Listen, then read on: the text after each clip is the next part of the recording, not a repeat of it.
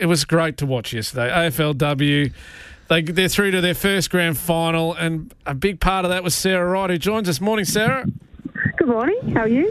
What an afternoon. Take us through that atmosphere. I mean, sitting at home, watching on the couch, we are on the edge of our seats. Explain what that was like at Ikon Park yesterday. Yeah, it was pretty exciting. Um, I mean, the first three quarters, um, we felt like we were on top, and then um, they kicked that goal um, through Hatchie in the, I think it was I don't know how long it was to go, and with one point of difference, we um, we knew we were up, and we've been practicing that those situations at training, so we just had to hold on. But yeah, it was pretty cool. It was um, the crowd was massive, so yeah, it's pretty exciting. And it's so exciting for you. Like you've had a great team on paper for the last couple of years, but the big three, I know you've heard this, everyone keeps bringing it up. You'd struggled against, you know, Melbourne, Brisbane, Adelaide. You've taken them all on and you've only got one more to beat now. Yep, that's right. Yeah, I think for us it was probably the last couple of years very mental. Um, a, lo- a, lot of the media is, yeah, we can't beat those big three. Um, but yeah, we we managed to put it all together yesterday, which was nice and get the win.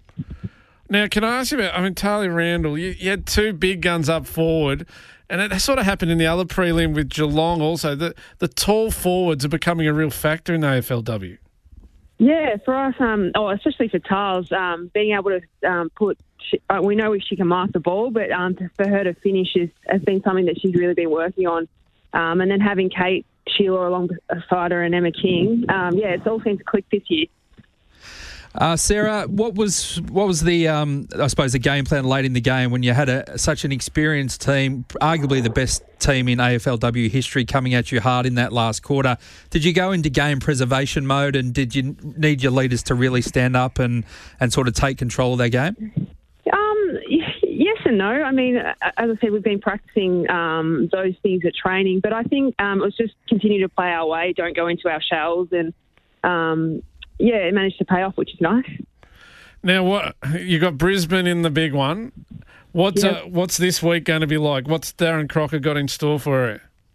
Oh, I don't know. No, I, I think we'll um, we'll review everything tomorrow from Adelaide, um, and then move on in, on Wednesday and Friday into, into, match prep. And I think we'll probably be pretty similar. Um, keep training the way it's been going because I think after the Melbourne game, the big loss that we had, um, the vibe's been up. So hopefully we can, yeah, keep keep the same routine and and hopefully it pays off.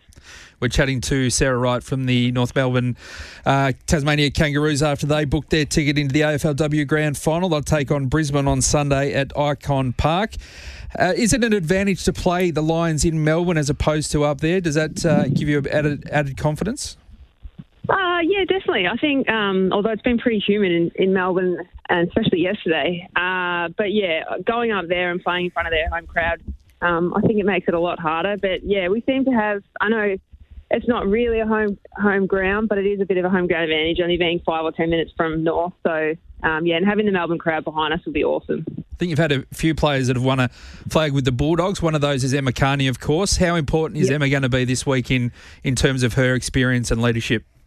Yeah, she's just had a ripper this season. I think um, her leadership um, shows every game, and it's just getting um, better and better. Um, especially since she's been with our men's team in that coaching role, um, you just see that come across into into ours, and especially out on field. I love playing beside her, and I've loved having her in the backline this year, especially.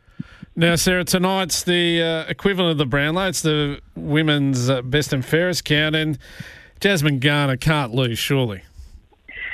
Oh, I don't know. Nah, surely not. Um, I think, yeah, she's had another ripper season, but I, I think as well, Ash Riddell's been up there. So hopefully, if um, Jammin can't manage to take it, um, Ash is pretty close to it.